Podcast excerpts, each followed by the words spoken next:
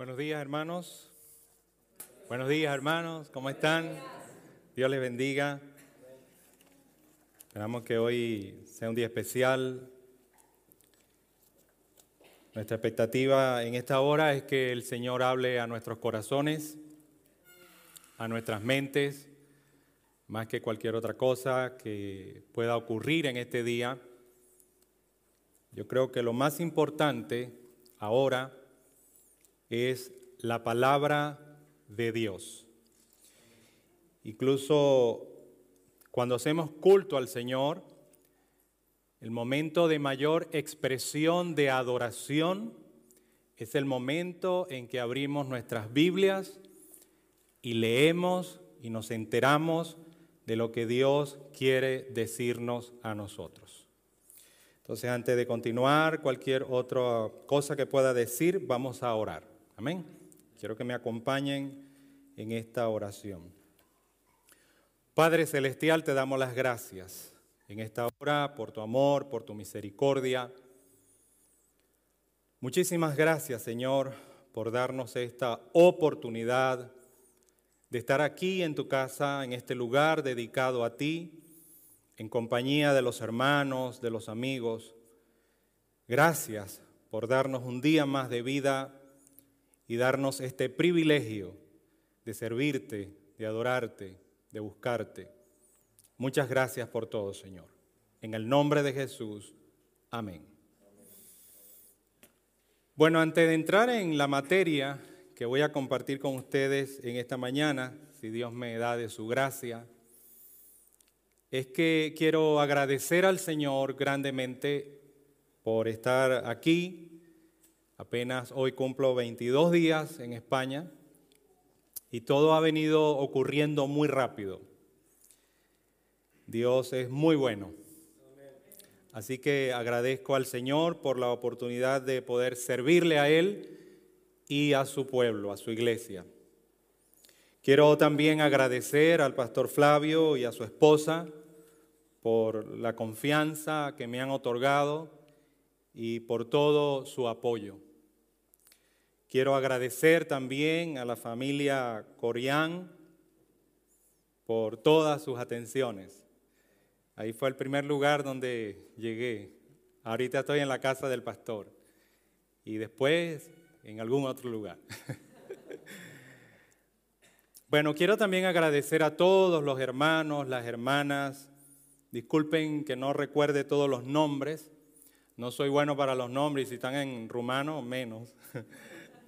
Pero gracias a todos los hermanos, las hermanas que me han ayudado con su ánimo, sus oraciones y con todas sus bendiciones. Así que a todos y a todas, los hermanos de la iglesia y los amigos, muchas gracias y que el Señor les retribuya grandemente. Quiero también decirles que mi esposa y mis hijas, que están una en Brasil y otras en Venezuela, eh, les envían las gracias al Señor y a ustedes y están muy contentas por toda la gracia que Dios ha manifestado a través de su iglesia. También reciban un saludo hermanable de la iglesia en Venezuela. He compartido con algunos hermanos mi vivencia acá y están muy agradecidos al Señor. Bueno, Hoy rogamos al Señor que Él nos hable a nuestros corazones y vamos juntos a leer, a estudiar, a interpretar, a aplicar y a enseñar la palabra de Dios. Yo voy a hacer en esta mañana dos cosas. Voy a partir de lo que venimos estudiando en la iglesia, voy a hacer un resumen muy rápido y luego lo voy a conectar con el tema que vamos a estudiar en el día de hoy. Nosotros venimos desarrollando una serie de enseñanzas que lleva por título Conectados. Conectados. Y allí hemos estado revisando y estudiando una serie de valores, de acciones que nos conectan como hermanos en Cristo. Hoy estaríamos entonces desarrollando el tema número 10 de esa serie que he titulado Conectados por el Evangelio. Todos los aspectos que hemos estudiado, que hemos revisado en estas últimas nueve enseñanzas, valores, acciones que nos conectan como hermanos en Cristo y que son fundamentales, fundamentales para el desarrollo de nuestra conducta, no solamente en la iglesia, también en la casa, en el trabajo, y en todos aquellos lugares donde nosotros podamos estar. Ahora, estos valores, cuando los revisamos, y tuve el tiempo, gracias a Dios, de escuchar todas las enseñanzas eh, y poder conectarme con la temática que se desarrolló en todas esos, esas prédicas, esas enseñanzas, eh, y observé que todas esas acciones, todos esos valores, todas esas conductas, están conectadas por el Evangelio. A menos que el Evangelio haga un cambio en nuestros corazones y en nuestras vidas, estas acciones difícilmente las podremos llevar a cabo. En realidad hemos estado revisando la identidad, la unidad, el servicio, las palabras, las formas en que hablamos, la hospitalidad, el amor, la integridad, el darnos ánimo uno a, unos a otros, el perdón. Y todo eso ha sido enfocado desde el Evangelio y desde la obra de Jesucristo. De tal manera que todos estos aspectos están conectados, muy conectados a través del Evangelio. Y entonces, estudiando eso, el Señor puso en mi corazón ese tema, conectados por el Evangelio. Y vamos a revisar muy rápidamente lo que la Biblia habla de estos aspectos que hemos estudiado hasta ahora. Por ejemplo, de la identidad, dice en 1 de Pedro 2.9, mas vosotros sois linaje escogido, real sacerdocio, nación santa, pueblo adquirido por Dios, para que anunciéis las virtudes de aquel que os llamó de las tinieblas a su luz admirable. Esto es identidad en Cristo por el Evangelio. Unidad Dice en Efesios capítulo 4, versos 3 y 4, solícitos, observen esto, solícitos en guardar la unidad del Espíritu en el vínculo de la paz, un cuerpo, un espíritu, como fuisteis también llamados en una misma esperanza de vuestra vocación. Servicio. Gálatas 5:13, entre muchos otros textos, dice, porque vosotros, hermanos, a libertad fuisteis llamados, solamente que no uséis la libertad como ocasión para la carne, sino servíos por amor los unos a los otros. La forma en que hablamos, la comunicación, las palabras que utilizamos, los gestos, los tonos. Efesios 4:29 dice, ninguna palabra corrompida salga de vuestra boca, sino la que sea buena para la necesaria edificación a fin de dar gracia a los oyentes. Hermanos, esto es el Evangelio. Hospitalidad, dice Romanos 12:13, compartiendo para las necesidades de los santos, practicando la hospitalidad. El amor, dice en 1 Corintios 16, 14, todas vuestras cosas, todas vuestras cosas sean hechas con amor. Todo lo que hacemos debe estar impulsado y motivado por el amor. Integridad.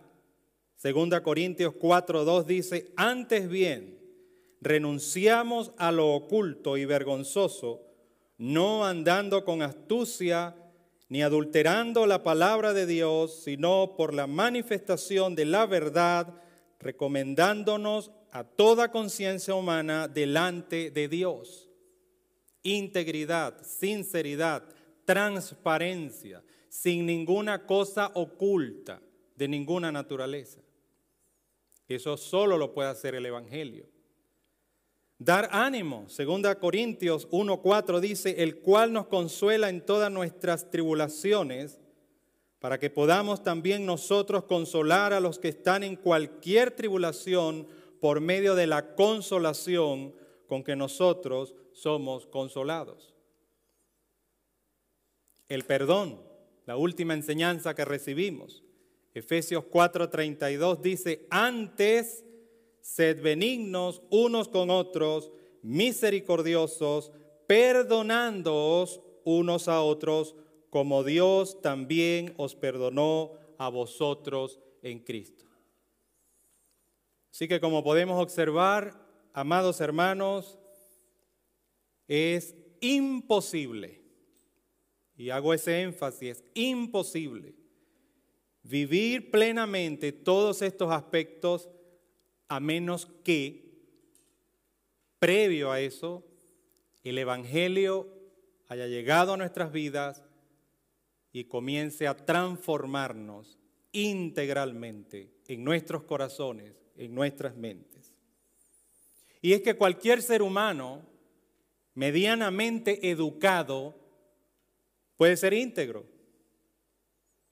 puede ser hospitalario, puede ser amoroso, puede ser motivador. Pero los cristianos tenemos que vivir por encima del estándar.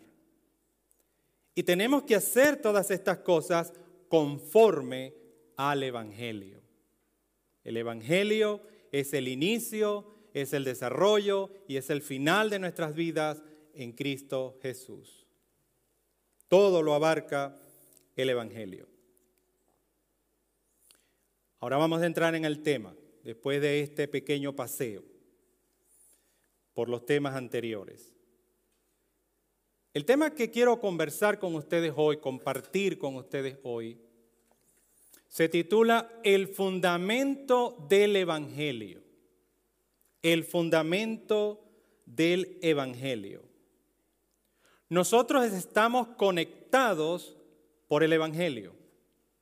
El Evangelio nos une y nos mantiene unidos por toda la eternidad.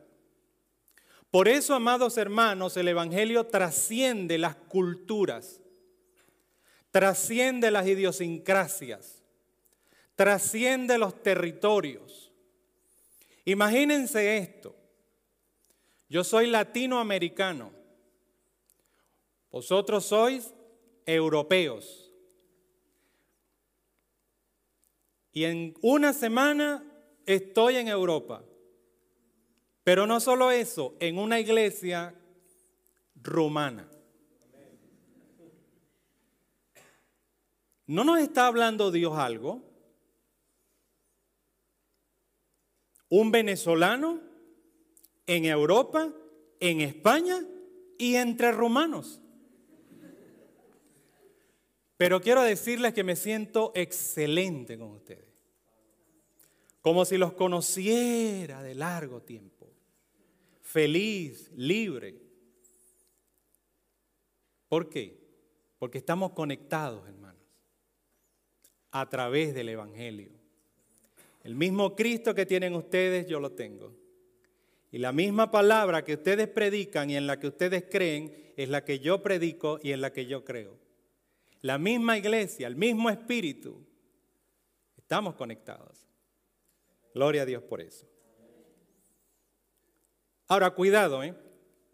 porque el Evangelio que nosotros creemos, predicamos y vivimos no es cualquier evangelio. Es un evangelio muy poderoso. Es un evangelio que tiene un contenido y un fundamento único y muy sólido. Y por eso el tema es el fundamento del Evangelio.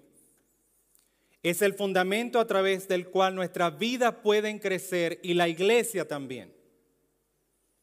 El texto que vamos a estudiar para desarrollar este tema está en 1 Corintios capítulo 15, versículo 1 al 11. Vamos a leer ese texto. 1 Corintios capítulo 15, versículos 1 al 11.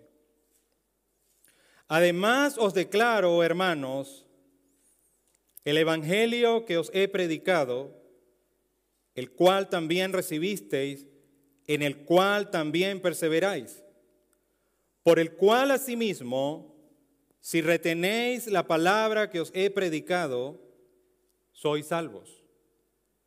Si no creísteis en vano. Porque primeramente os he enseñado lo que asimismo recibí, que Cristo murió por nuestros pecados, conforme a las escrituras, y que fue sepultado y que resucitó al tercer día conforme a las escrituras, y que apareció a Cefas y después a los doce, después apareció a más de quinientos hermanos a la vez, de los cuales muchos viven aún y otros ya duermen.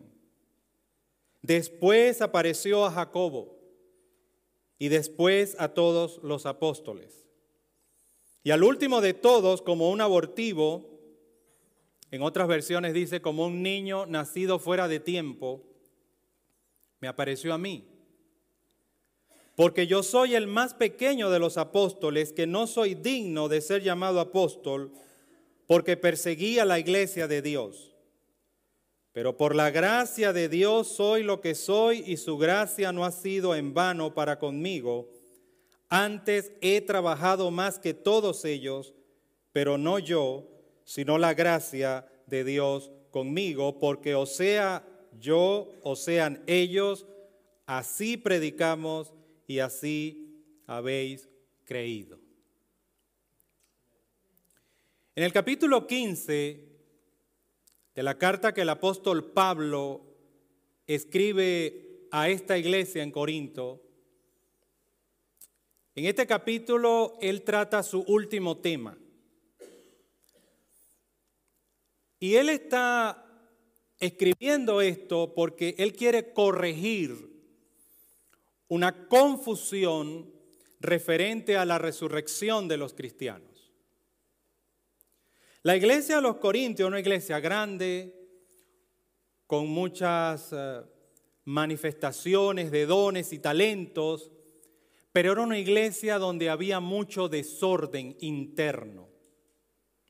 Y generalmente cuando las iglesias crecen mucho, sin orden y sin fundamento, se enferman y comienzan a entrar a la iglesia diferentes corrientes de pensamiento que pueden destruir la fe y al final la misma obra. Por eso, y como pastor ya viejo en esto, les digo, hermano, hay que tener mucho cuidado siempre, con todas las cosas, estar muy atentos, principalmente con la pureza del mensaje del Evangelio, que es lo fundamental en una iglesia y en una vida cristiana. Al parecer entonces había entrado en la iglesia una corriente de pensamiento que había creado confusión en relación a la resurrección. Y entonces el apóstol Pablo, que siempre en todas sus cartas utiliza el Evangelio para corregir, para tratar los asuntos, siempre el apóstol parte del Evangelio para cualquier cosa. Él va a corregir esta confusión ahora y lo va a hacer explicando nuevamente, en cierta manera, el mensaje del Evangelio y haciendo mucho énfasis en la vida, en la crucifixión, en la muerte y en la resurrección de Jesucristo. Veamos lo que enseña el texto desde el versículo 1 entonces. Nuevamente, versículo 1 dice, además os declaro, hermanos, el Evangelio que os he predicado, el cual también recibisteis, en el cual también perseveráis. Pablo en este versículo recuerda a los hermanos de Corinto el mensaje del Evangelio y lo hace estableciendo una interesante dinámica. Pablo les recuerda a ellos el mensaje que él les predicó. Lo que Pablo hizo es, yo les prediqué a ustedes el Evangelio. Pero les recuerda lo que ellos hicieron. Dice, ustedes lo recibieron y ustedes están perseverando en ese mensaje. Y aquí, amados hermanos, en este versículo podemos observar la dinámica evangelística de la iglesia. Es un error pensar que el Evangelio es solo para los que no conocen a Jesús. El Evangelio también es para la iglesia. El mensaje del Evangelio está dispuesto para salvación, pero también para edificación. Entonces Pablo ha dicho que él le ha predicado el Evangelio, pero ese Evangelio debe ser recibido debe ser creído, debe ser estudiado y debe ser incorporado en nuestras vidas. Pero hay algo más. Requiere perseverar en él. El problema aquí, hermano, no es el día que creemos en Cristo y comenzamos a caminar en el Señor y los altos y los bajos que puedan ocurrir en el camino. Cualquiera sea la situación, lo importante es perseverar, no rendirse. Seguir creyendo cada día, seguir orando cada día, seguir leyendo cada día, seguir trabajando cada día. Así que el Evangelio es predicado por la iglesia, recibido por la iglesia y la iglesia persevera en el Evangelio. Es una dinámica permanente. Y es lo que nos permite llevar ese mensaje a todos los que no conocen al Señor. De allí que todas las actividades de la iglesia, de alguna u otra manera, son evangelísticas. Todo lo que hacemos va dirigido a personas que no conozcan al Señor. En gran manera. Versículo 2 dice, por el cual, asimismo, si retenéis la palabra que os he predicado, sois salvos, si no entonces han creído en vano. La palabra vano aquí significa su fe es falsa, no han creído realmente. El versículo 2 a mí me impacta mucho. Los cristianos habían alcanzado la salvación cuando Pablo predicó el Evangelio en Corinto. Pero lo que me llama poderosamente la atención es la convicción de Pablo, que es capaz de decir, si ustedes hermanos retienen la palabra, es decir, el Evangelio, que les he predicado, ustedes son salvos. En otras versiones de la Biblia dice, mediante este Evangelio son salvos. En la nueva versión internacional, en la versión Dios habla hoy, dice, también por medio de este Evangelio se salvarán. El aprendizaje para nosotros aquí es que cuando nosotros predicamos el Evangelio, debemos hacerlo, hermanos, con mucha seguridad y con mucha convicción. No podemos medio predicar o predicar nuestras dudas o nuestras incertidumbres o nuestras eh, falta de certeza. El Evangelio es cierto, el Evangelio es verdad, el Evangelio es poder de Dios para salvación. Y estamos convencidos de eso. Por eso el apóstol dice, Si ustedes creen ese evangelio, son salvos.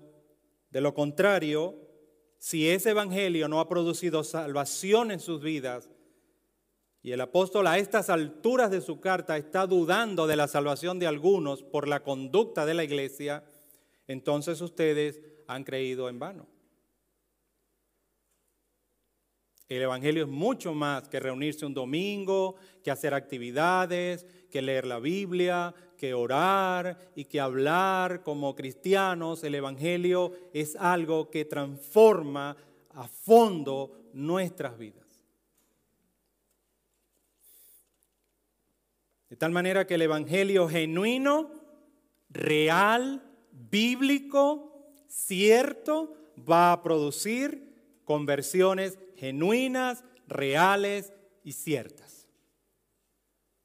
Versículo 3 al 8 dice ahora, porque primeramente os he enseñado lo que asimismo recibí, que Cristo murió por nuestros pecados conforme a las escrituras, y que fue sepultado, y que resucitó al tercer día conforme a las escrituras, y que apareció a Cefas, a Pedro, y después a los doce.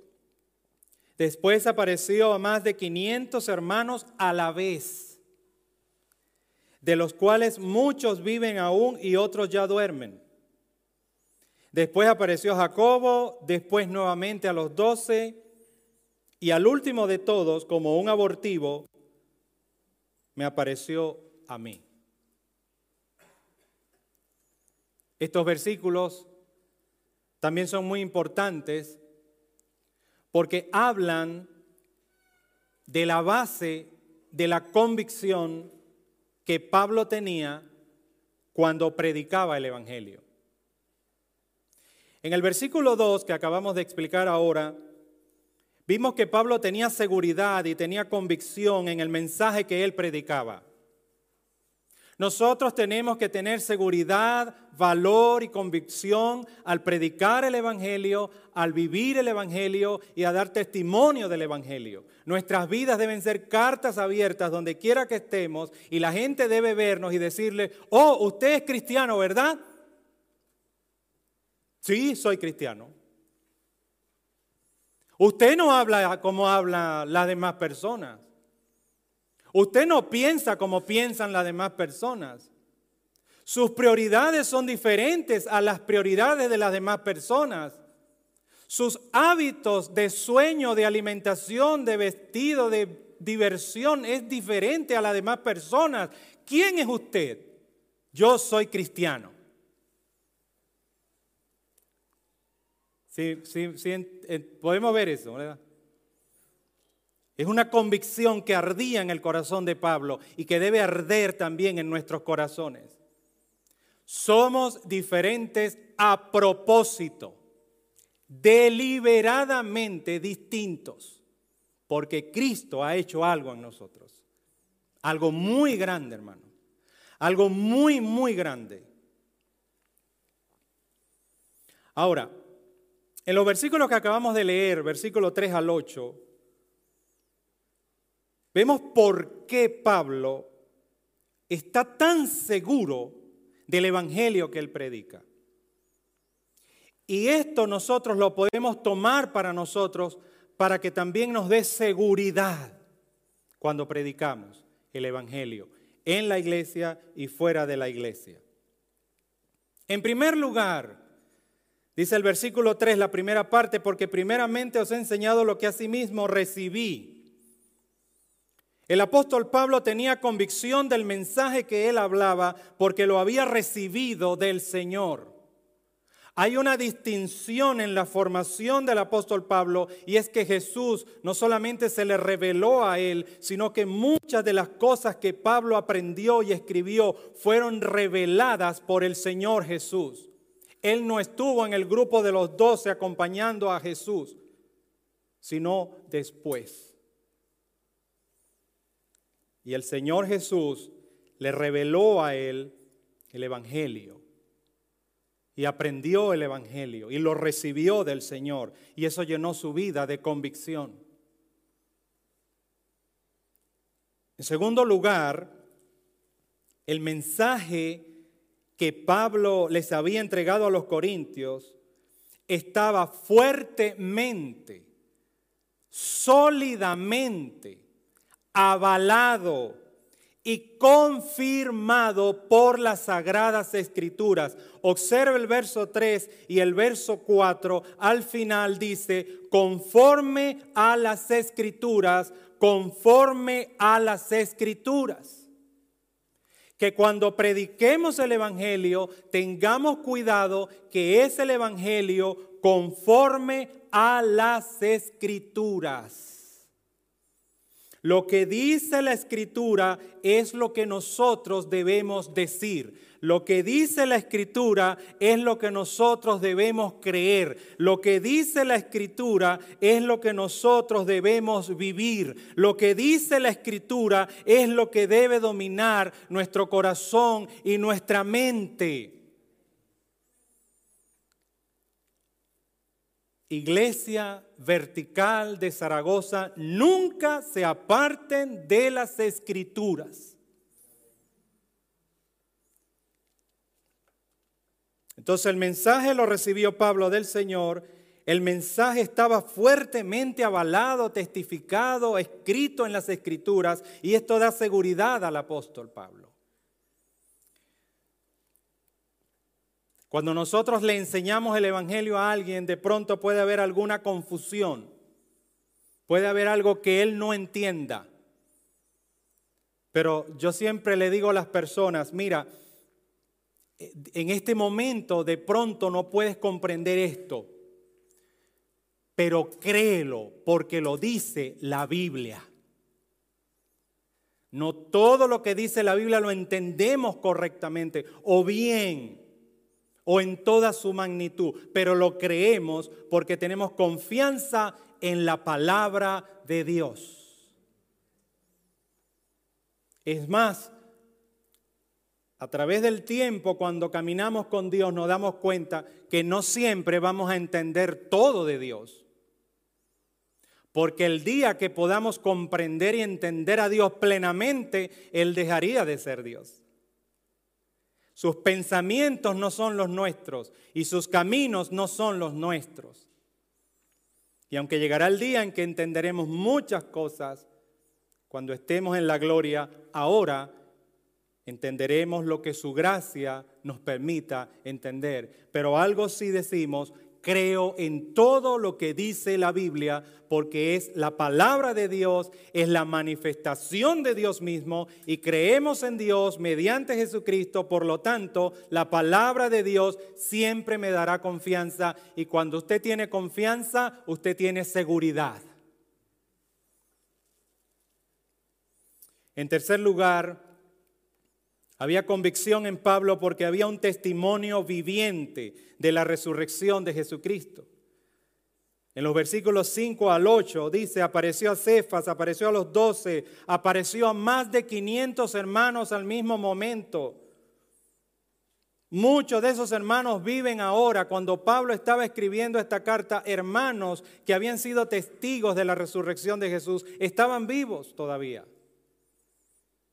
Pablo podría de pronto llamar a alguno de ellos y decirle, mira, de testimonio, sí, yo vi al Señor, resucitó, está vivo.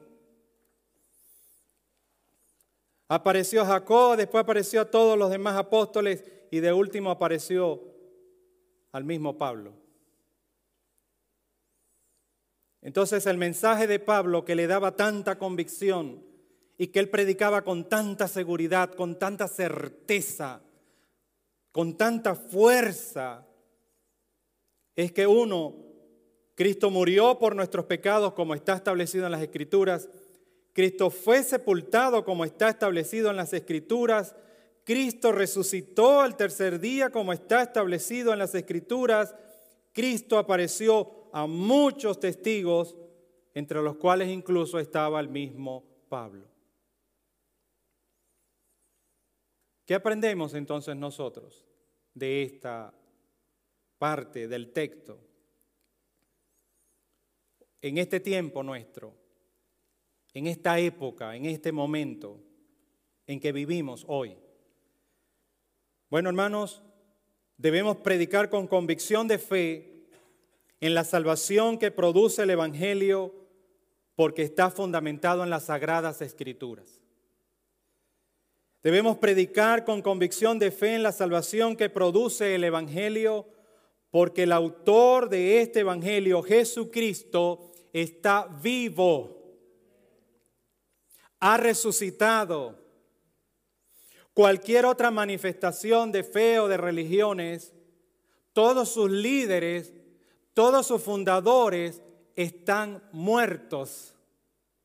Dejaron libros, dejaron ideas, dejaron escritos, pero ellos han muerto. Nuestro Cristo está vivo. Predicamos con convicción de fe en la salvación que produce el Evangelio porque está respaldado por testimonios vivos. Cuando leemos allá en la primera carta del apóstol Juan, él comienza su carta diciendo lo que hemos oído, lo que hemos visto, lo que hemos contemplado, lo que hemos palpado, eso es lo que le vamos a decir a ustedes. Estos hombres y toda esta comunidad de creyentes vio, oyó, sintió, palpó el poder de Dios resucitando a Jesús. Así que nosotros, hermanos, hoy que tenemos la salvación, que formamos parte del cuerpo de Cristo, que tenemos la palabra de Dios, que somos templo del Espíritu Santo. El Espíritu Santo vive en cada uno de nosotros. Eso es más que suficiente para llenarnos de fuerza, de convicción y de certeza en el mensaje que predicamos. Versículo 9 dice, porque yo soy el más pequeño de los apóstoles, que no soy digno de ser llamado apóstol porque perseguí a la iglesia de Dios. Y usted puede decir, bueno, pastor, pero ¿qué tiene que ver este versículo con el fundamento del Evangelio? Tiene que ver mucho. Pablo se consideraba a sí mismo mm, el menos importante de todos los apóstoles. Aun cuando fue el más relevante para él, era el menos importante. Pablo pensaba que él no merecía ser apóstol por causa de todo el daño que hizo a la iglesia antes de ser cristiano. Estoy convencido de que el pasado de Pablo tenía efecto en su vida. Dios le perdonó, el Señor le redimió, le transformó. Ese Pablo iracundo, ese Pablo que odiaba a los cristianos, ahora dio su vida por la iglesia, por los hermanos y trabajó más que ningún otro. Pero permanentemente podemos interpretar en sus escritos, podemos observar un poco más allá eh, eh, en el carácter de Pablo que su pasado le pesaba. De hecho, cuando él le escribe a los romanos, la introducción es la más larga de todas sus cartas porque los romanos no lo conocían a él y él tenía miedo de que lo rechazaran por el daño que él había hecho. El testimonio de la conversión de Pablo fue muy grande, pero el testimonio de su pasado también hacía efecto en las personas. No obstante a todo esto, el Señor engendró en Pablo una actitud de mucha humildad. Y es aquí donde nosotros tenemos que enfocar nuestra mirada. Amados hermanos, no nos la sabemos todas. No somos grandes sabios. No tenemos tantos conocimientos. Lo único que tenemos es a Cristo y su palabra. Y con humildad llevar el Evangelio a todas partes a donde Dios nos envíe. Es el mensaje aquí con humildad, teniendo claro dónde estamos, quiénes somos y además de dónde venimos. Ninguno fue tomado de Dios en una cajita de regalo. Dios nos sacó de vidas totalmente afectadas y deterioradas por el pecado. Y nos salvó y nos redimió y nos restauró y nos ayudó. Entonces ahora, cuando tenemos a Cristo, tenemos la palabra, estamos en el cuerpo y vemos a los que no tienen a Cristo, vamos a hacerlo con humildad. Vamos a hacerlo con amor. Porque la verdad es que no somos dignos de nada. Toda la gloria es del Señor. Versículo 10 dice, pero por la gracia de Dios soy lo que soy y su gracia no ha sido en vano para conmigo. Antes, observe esto, iglesia, antes he trabajado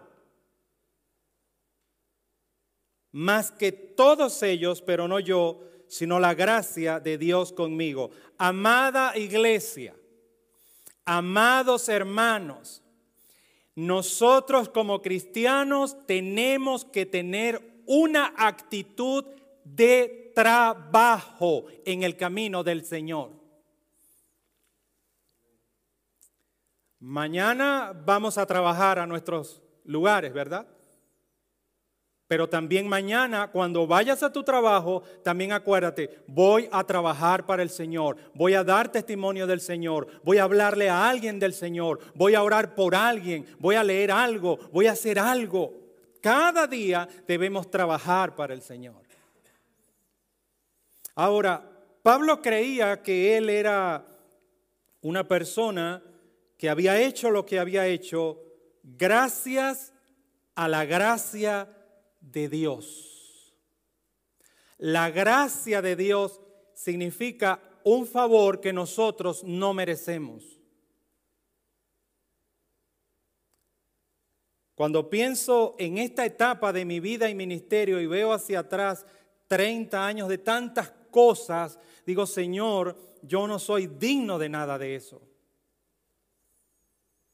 Todo lo que está ocurriendo en la iglesia vertical de Zaragoza no es otra cosa que la manifestación de la gracia de Dios para con ustedes. De la gracia de Dios para con sus pastores, sus líderes, sus ministerios.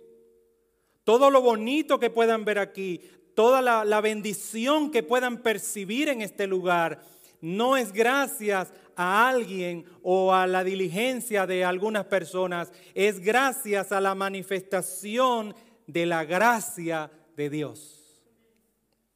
Eso también nos hace humildes, nos hace agachar la cabeza, nos hace decir, Señor, no somos nosotros, es tu gracia. Como resultado de esa gracia, Pablo entiende que pudo hacer más, no gracias a sus virtudes, no gracias a su carácter, no gracias a su fuerza. Él era un hombre de mucho carácter. Pablo era un hombre muy fuerte. Pablo era un hombre duro física, emocional, mental y espiritualmente. Hizo cosas que ninguno de los demás apóstoles hizo. Se atrevió, era osado, era valiente, pero él no descansaba en eso, sino en la gracia de Dios. Versículo 11 ya cerrando el estudio del texto, versículo 11 dice, porque o sea yo, o sean ellos, así predicamos y así habéis creído.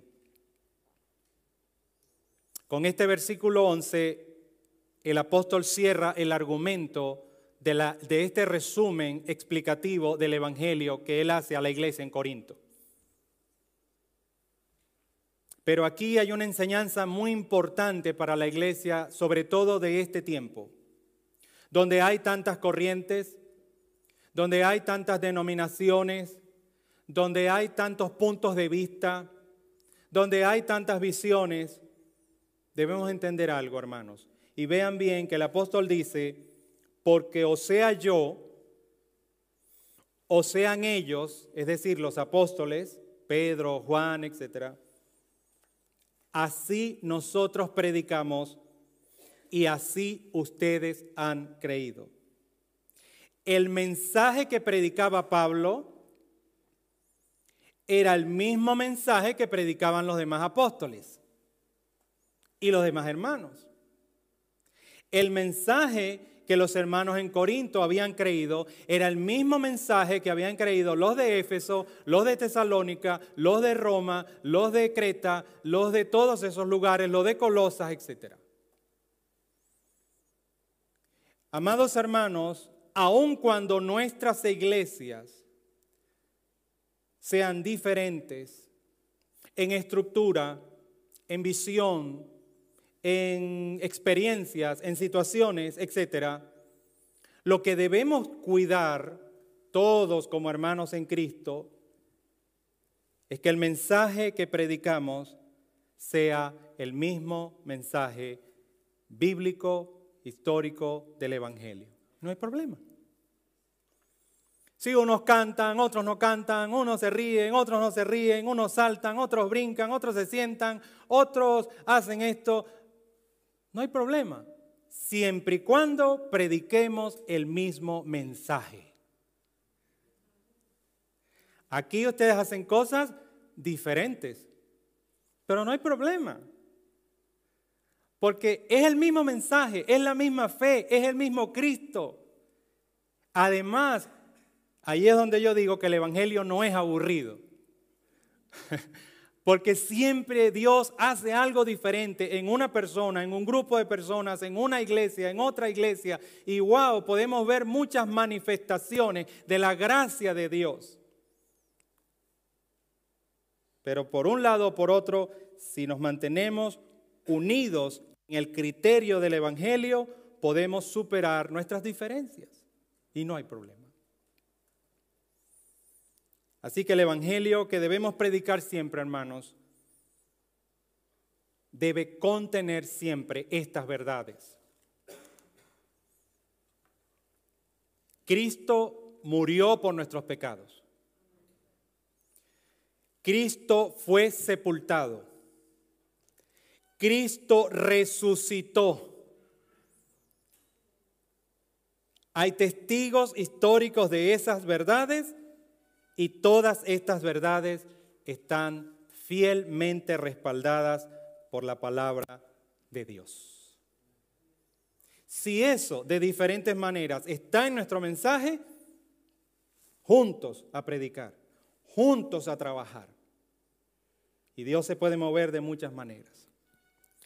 Ahora, vamos a cerrar este tiempo con algunas orientaciones básicas para incorporar esta enseñanza.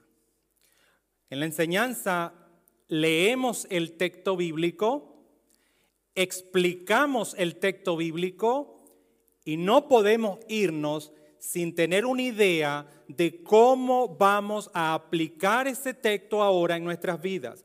Lo importante de la palabra de Dios no es solamente estudiarla y entenderla, lo importante de la palabra de Dios, y es donde muchas veces nosotros chocamos, es aplicarla. La oración que he estado haciendo, y sé que muchos han estado haciendo, es que hoy salgamos a aplicar esta palabra y todas las palabras que recibamos cada semana.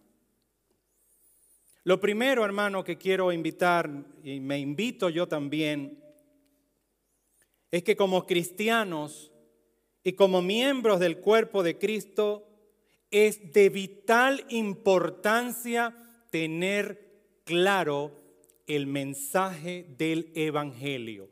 Una pregunta, ¿usted tiene claro el mensaje del Evangelio? Lo puede explicar, lo puede demostrar con las escrituras. Entonces, ahí está la primera aplicación. Estudiar el Evangelio, tenerlo claro, porque ese es nuestro mensaje en la iglesia y fuera de la iglesia, en la casa, en la fábrica, en el trabajo, en la calle, en un bus, en cualquier lugar. Segundo,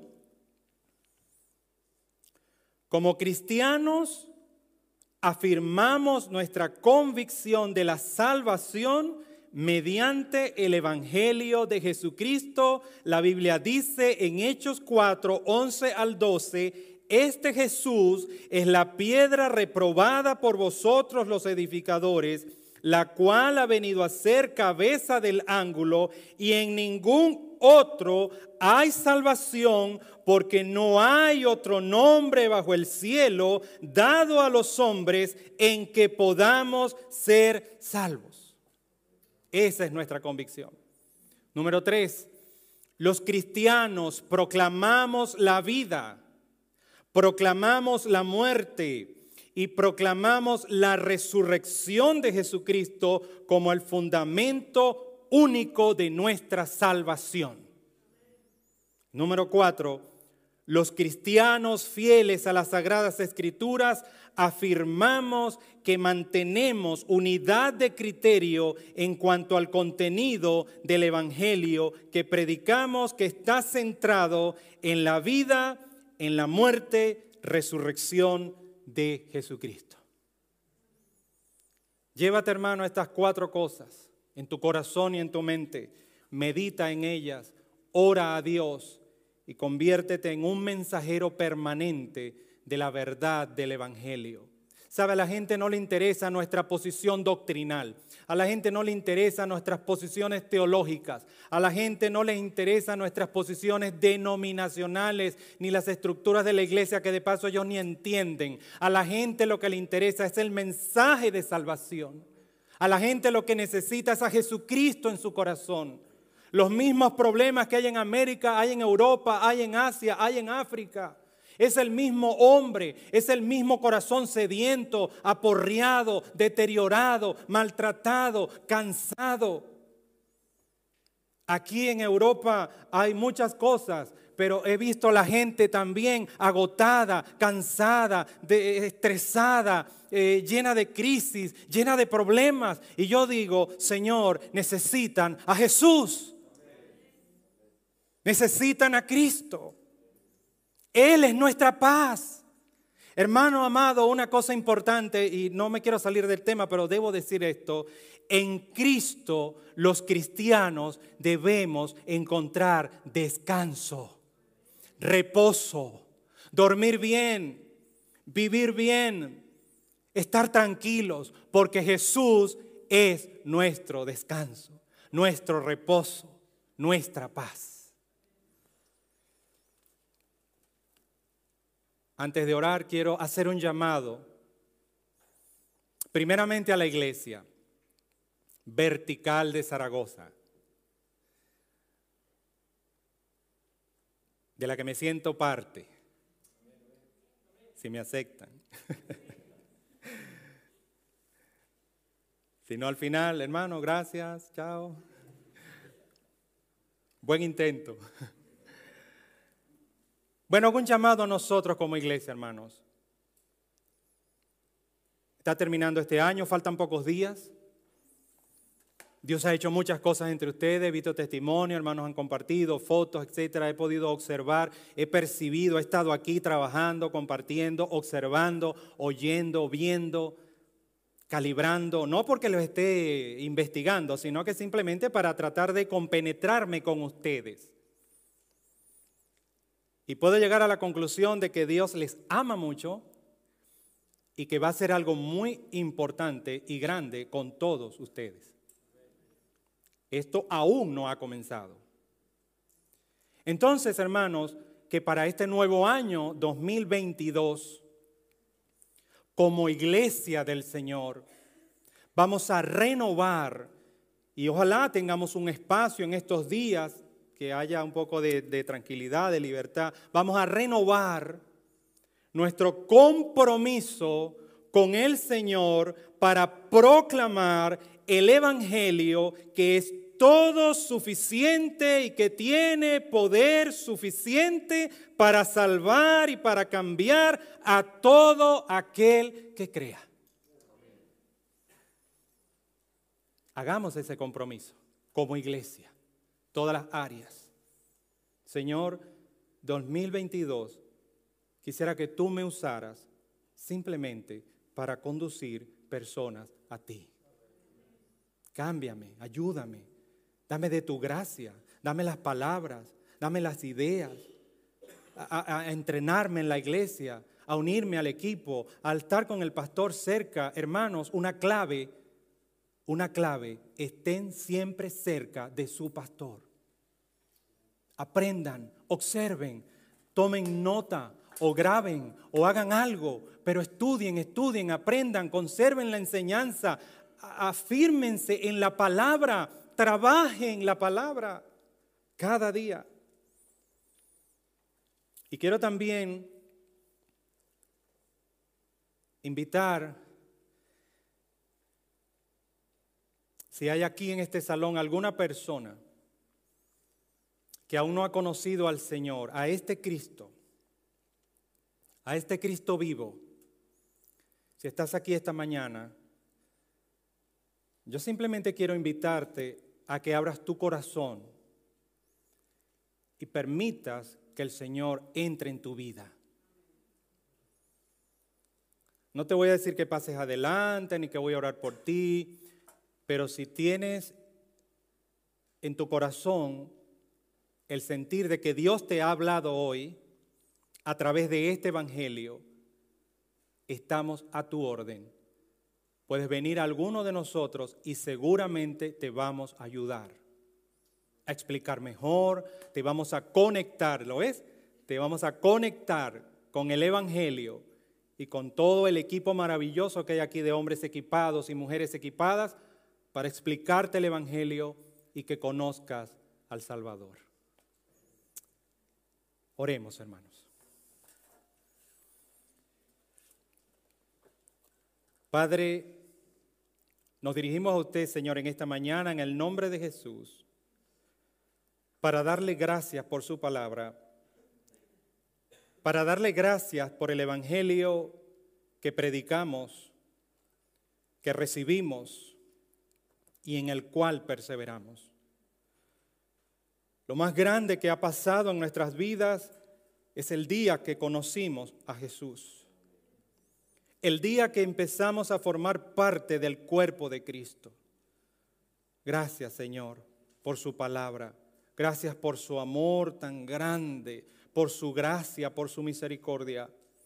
Gracias por este lugar, Señor, que usted está bendiciendo. Gracias por las vidas que usted está bendiciendo. Gracias porque hoy es un día de salvación porque hoy es un día donde estoy convencido de que usted ha obrado salvación en corazones en este lugar. Le bendecimos, Señor, y le damos gracias. En el nombre de Jesús, amén y amén. Que Dios les bendiga, hermanos. Gracias.